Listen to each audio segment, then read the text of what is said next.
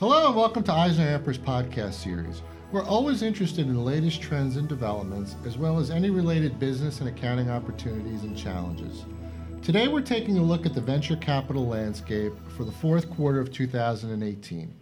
I'm your host, Dave Plasko, and with us today, as always, is Alan Wink, a director in EisnerAmper's Capital Markets.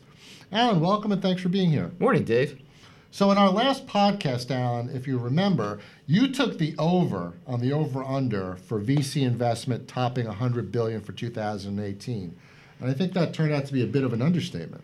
Yeah, I didn't think it was going to be this high. You know, just an incredible year all around, um, both for investing and for fundraising. But uh, you know, not only did it top 100, 100 billion, it was a almost 131 billion for the year you know, probably the, the highest, you know, watermark since, you know, the dot-com era in the early 2000s.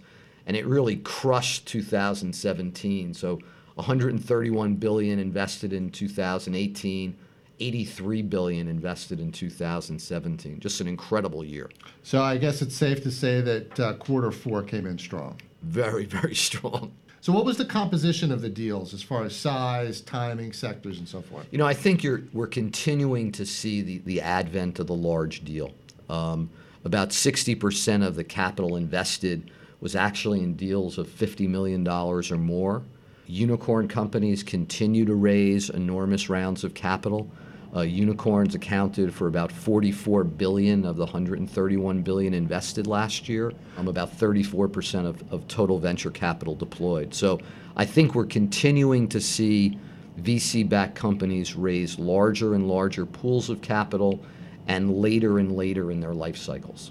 So exits had a high watermark of their own, didn't they? Absolutely. Uh, about 120 billion dollars of VC-backed exits last year highest level since 2012.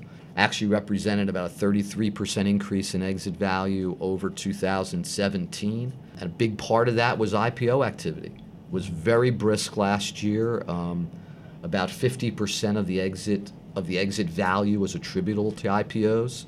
Um, about 85 IPOs completed last year, um, highest number since 2014. Okay. Now, can we possibly maintain this pace, particularly given some of the, you know, some of the negative economic indicators starting to creep in a little bit? Well, you know, I think we saw um, a little downturn in in, in, the, in the public markets in, in, Q4 last year, primarily towards the end of the calendar year. Um, there are a number of you know a number of unicorn companies that have publicly stated that they're going to be going through the IPO process in 2019. Um, you know, the SEC is impacted by the government shutdown that we're presently going through right now, so that might slow activity a little bit. Um, but I think there are a lot of, of great tech companies that are thinking about IPOs this year, so I think the IPO market's going to be very, very robust. Um, as I said in my, my opening remarks, um, last year was a banner year for fundraising.